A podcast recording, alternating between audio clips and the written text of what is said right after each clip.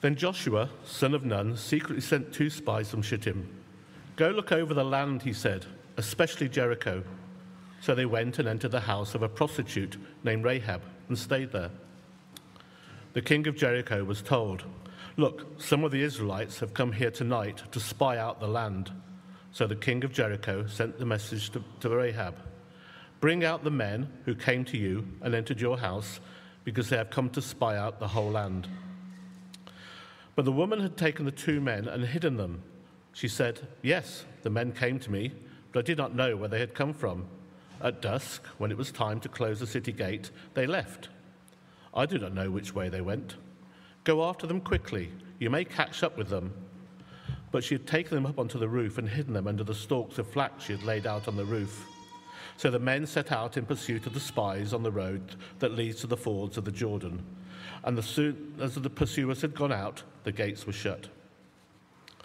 Before the spies lay down for the night, she went up onto the roof and said to them, I know that the Lord has given you this land, and that a great fear of you has fallen on us, so that all who live in this country are melting in fear because of you. We have heard the Lord dried up the water of the Red Sea for you when he came out of Egypt, and what you did to Sihon and Og, the two kings of the Amorites, east of Jordan, whom you completely destroyed. When we heard of it, our hearts melted in fear, and everyone's courage failed because of you. For the Lord your God is God in heaven, above and on the earth below. Now then, please swear to me by the Lord that you will show kindness to my family, because I have shown kindness to you. Give me a sure sign that you will spare the lives of my father, mother, my brothers and sisters, and all who belong to them, and that you will save us from death. Our lives for your lives, the men assured her. If you don't tell what we were doing, we will treat you kindly and faithfully when the Lord gives up the land. So she let them down by a rope through the window, for the house she lived in was part of the city wall. She said to them, Go to the hills so the pursuers will not fi- uh, find you. Hide yourselves there three days until they return, and then go on your way. Now the men had said to her, this oath you made us swear will not be binding on us unless, when we enter the land, you have tied this scarlet cord in the window through which you let us down, and unless you have brought your father and mother, your brothers, and their family into your house. If any of them go outside your house into the street, their blood will be on their own heads. We will not be responsible. As for those who are in the house with you, their blood will be on our head if a hand is laid on them. But if you tell what we are doing, we will be released from the oath you made us swear. Agreed, she replied. Let it be as you say. So she sent them away, and they departed, and she tied the scarlet cord in the window. When they left, they went into the hills and stayed there three days until the pursuers had searched along the road and returned without finding them. Then the two men started back. They went down out of the hills, forded the river, and came to Joshua, son of Nun, and told him everything that had happened to them. They said to Joshua, The Lord has surely given the whole land into our hands. All the people are melting in fear because of us.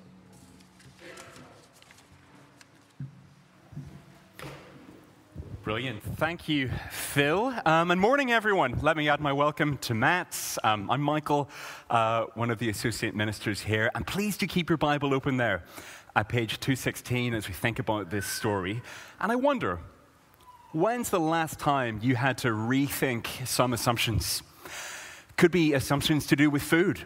I assumed this food was healthy. Turns out uh, it's not.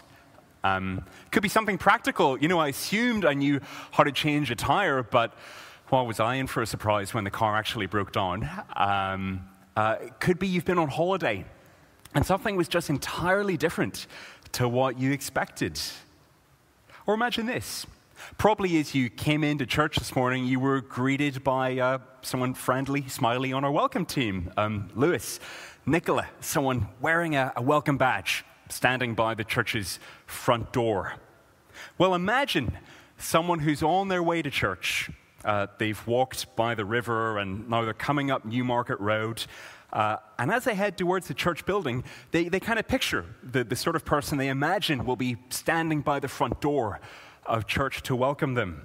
Someone well dressed, they expect, wearing nice clothes, with a respectable job, maybe a medic or a teacher, an engineer, something like that. Uh, if you asked around, no doubt people would think well of them. Uh, probably they started off church in Sunday club and then youth group, and now they're in a home group, and they've always been part of Christian things. That's the kind of person our friend expects to greet them at the front door, because that's the kind of person who belongs in church, they assume. But when they arrive, they're shocked, because standing at the front door is a foreign woman dressed in tattered clothing, a woman with the most scandalous reputation. When people pass her on the street, they whisper and cross to the other side, and they keep their children away from her.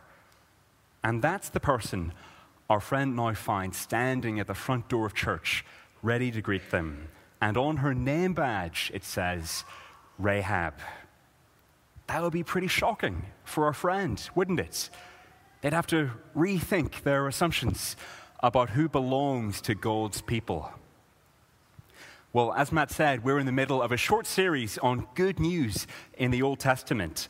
Last week, we looked at chapter one of this book, Joshua, where Joshua is about to lead God's people into the promised land.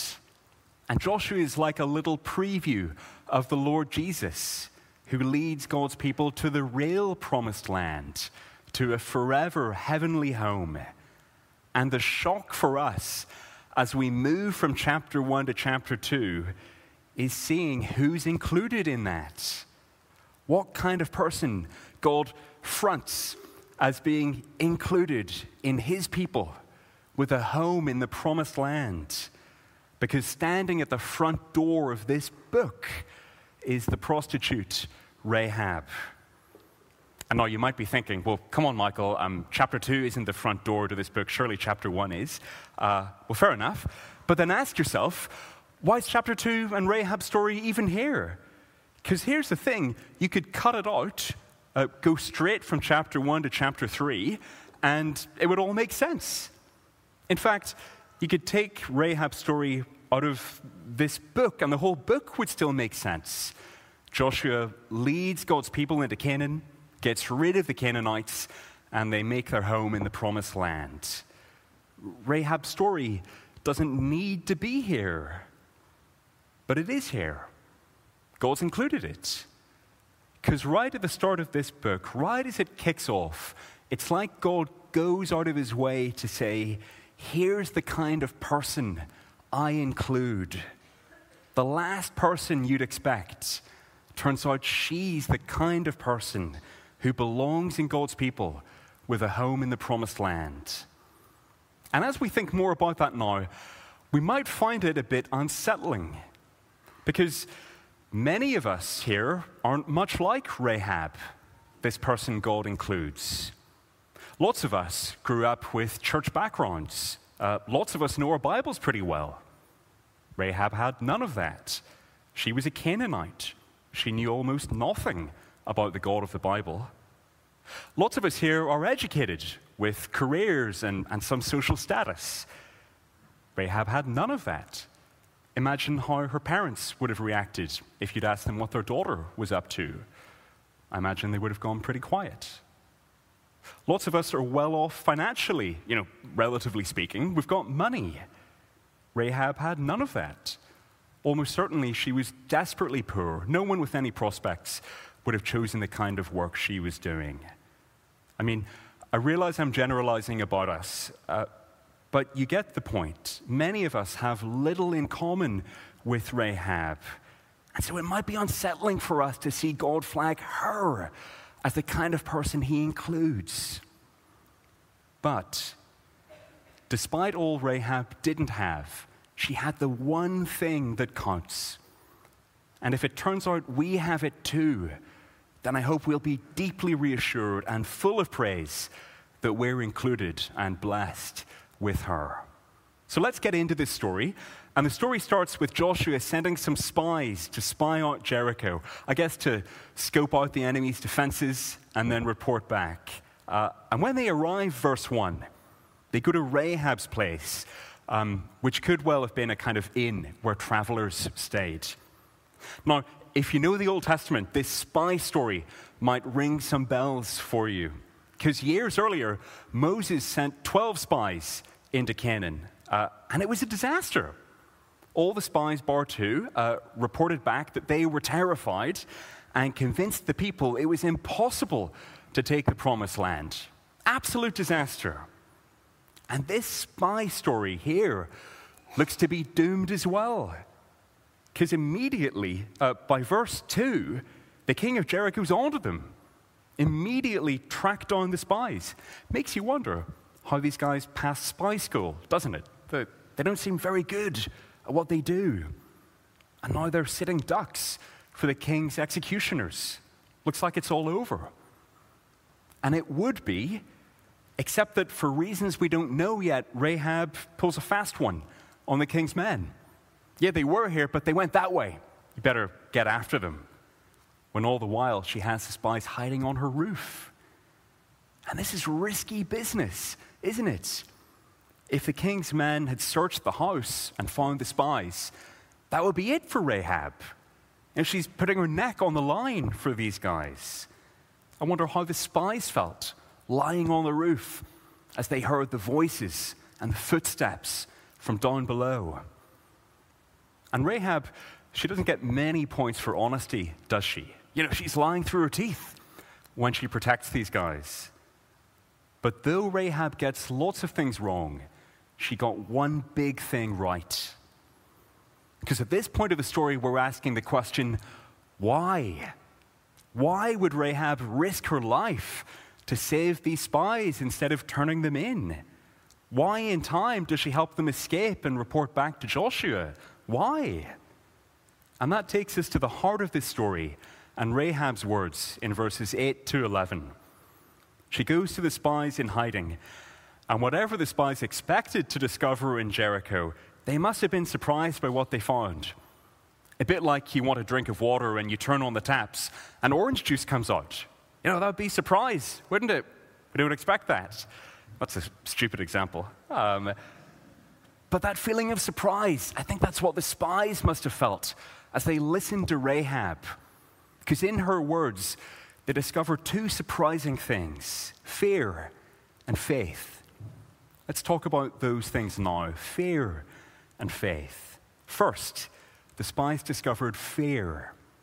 Take a look at what Rahab tells the spies in verse 9. I know that the Lord has given this land to you and that a great fear of you has fallen on us, so that all who live in this country are melting in fear because of you. Which is a surprise, because Jericho's a great, big, strong, scary city. And, and Rahab says, Well, ask anyone here how they're feeling, and they tell you, We're terrified, absolutely terrified about what's coming. You know, you expect God's people to be afraid of their enemies. Turns out it's the other way around. And why is that? Verse 10 We have heard how the Lord dried up the water of the Red Sea for you when you came out of Egypt, and what you did to Sihon and Og, the two kings of the Amorites east of the Jordan, whom you completely destroyed. When we heard of it, our hearts sank, and everyone's courage failed. They've heard what the Lord has done, his real actions in history. And so they're afraid. Now, what do we think of that? I guess it's pretty common to think of fear as a negative emotion alongside stuff like anger, uh, fear. Uh, well, we're talking about fear, anger, uh, sadness, you know, something bad. Fear's a bad thing.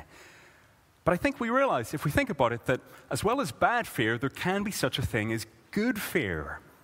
You know, if someone's so terrified of a kitten that they can't be in the same room as it while it purrs and meows and licks itself. You know, we we say something's gone wrong with that fear. Um, it's, it's not really appropriate.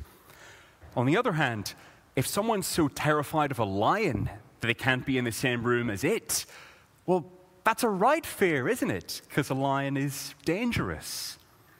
In other words, some fears are good if they recognize reality. And for us, it's right to fear God. Not because God is vicious, like a hungry lion, but because we're rebels who deserve his punishment. The people of Jericho, they ignored the Lord and worshipped other things and did stuff that God hates. And now they're terrified because they were about to face the consequences. It's quite a thought, isn't it? A whole city trembling in fear at God's judgment. And here we are in our city. It's a preview of the day when the Lord Jesus will come to punish all rebellion against God. According to Revelation, a day when those who've rejected Christ will call to the mountains and the rocks, Fall on us and hide us from the face of him who sits on the throne and from the wrath of the Lamb. For the great day of their wrath has come, and who can withstand it? Whatever we have money, career, education, status will count for nothing on that day if we're on the wrong side of God. So, until we're forgiven, it's right to be afraid. If you're not yet trusting in Jesus for forgiveness, it's right to wonder what if there is a God? What if I will have to answer for the way I've lived? What if it's all true? Because that's reality. In fact, it's people who don't fear God. They're the ones who are really in trouble. So the people of Jericho, they've heard about the Lord and they're afraid. But with Rahab, and seemingly only with Rahab, with Rahab, something wonderful happens. Everyone else stays in fear. But with Rahab, we see where fearing God is meant to lead to. Because for Rahab, fear leads to faith. And Rahab's faith is the key thing about her. In the New Testament books, Hebrews and James, Rahab is highlighted for her faith. And it's a wonderful thing that Rahab moved from fear to faith. Because according to Hebrews 11, Rahab's faith is what saves her. Her faith is why she escapes judgment. You can hear it in how she speaks. Verse 11 She recognizes the Lord your God, the God of Israel, not the made up gods of Canaanite religion. He's God in heaven above and on the earth below. For a Canaanite to get that is remarkable. And uh, I don't know exactly how that happened for Rahab, but wonderfully, she somehow realizes that the Lord isn't just a fearful God to run from, but a merciful God to run to. She could come to him for grace. And you think of the Lord Jesus, how the demons cried out in terror when they met God in the flesh, and yet how sinners were drawn to him for forgiveness because of how gracious he is. And that's what happens with Rahab. In the words of verse 11, she seeks kindness from the Lord. That word kindness, it's the Hebrew word hesed, which is a covenant word. Rahab's relying on the Lord's covenant love. And part of that is she commits to be in covenant relationship with the Lord and his people. That's the point of the kindness she's shown to the spies. She's flipped her loyalties. Or, like James puts it, her faith is demonstrated in how she lives, in action. She lives differently now for the Lord and for his people, even when it risks her life. In New Testament language, Rahab's become a Christian. See, Rahab got lots of things wrong but she got this one big thing right. She put her faith in the Lord, just as someone today who puts their trust in the Lord Jesus. And we'd have to read chapter 6 to see exactly how things play out, but from here it's certain Rahab's saved. Now she needs reassurance, of course. So, verse 14, the spies promise her our lives for your life. Rahab we'll guarantee your safety with our lives. We'll die if anything happens to you. And along with the promise, they give Rahab a scarlet cord to mark out her house for protection. Rahab, take this cord and tie it to your window and bring your whole family if they'll come into your house, and you'll all be safe when judgment falls if you have this cord tied to your house. so that when judgment finally does fall on Jericho, there's one safe place in the whole city. One safe place in judgment, like Noah's Ark in the flood, like an Israelite house at the time of the Passover in Egypt with blood dabbed on the doors. One safe place in judgment. And it's not the king's palace or the vault of the Bank of Jericho or the labs of the University of Jericho. The one safe place in this whole city is the house of a prostitute who trusts the Lord. Isn't that amazing? And when the dust settles, Rahab isn't just left out of judgment, she's drawn in to God's people. It's like our vicar David likes to say when someone trusts in Jesus, God's grace means we're not just free to leave, much better, we are welcome to stay. And Rahab is welcomed by God into his people. And chapter 1 of Matthew's gospel tells us she's even welcomed into Jesus' family tree. Isn't that amazing? that a woman with such a messy background, her life messed up in every way you could think, a Canaanite, an outsider, no respectable background, no social status, no religious credentials, and that's who God flags as she's included in my people. Isn't that extraordinary?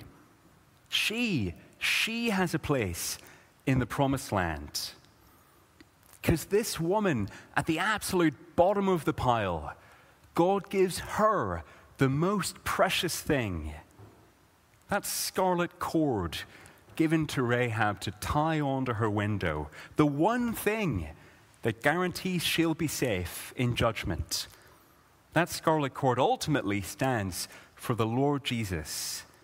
Because if we have Christ, if our faith is in Jesus, then we're safe. When the judgment comes, we're drawn into God's people. He is the one thing that counts. And if you asked Rahab, Rahab, what's the most valuable thing you possess? This woman with almost nothing could show you the scarlet cord and tell you, I have the most valuable thing in all Jericho. I have the one thing that makes a difference, the only thing that counts. Nothing else in this whole city comes close. And, church family, whatever we have and whatever we don't have, if we have Christ, if our trust is in the Lord Jesus who shed his blood to save us, then you and I can say with Rahab, wonderfully, that we have the most precious thing because we have Him. And isn't that good news? Well, let me pray. Let's pray together.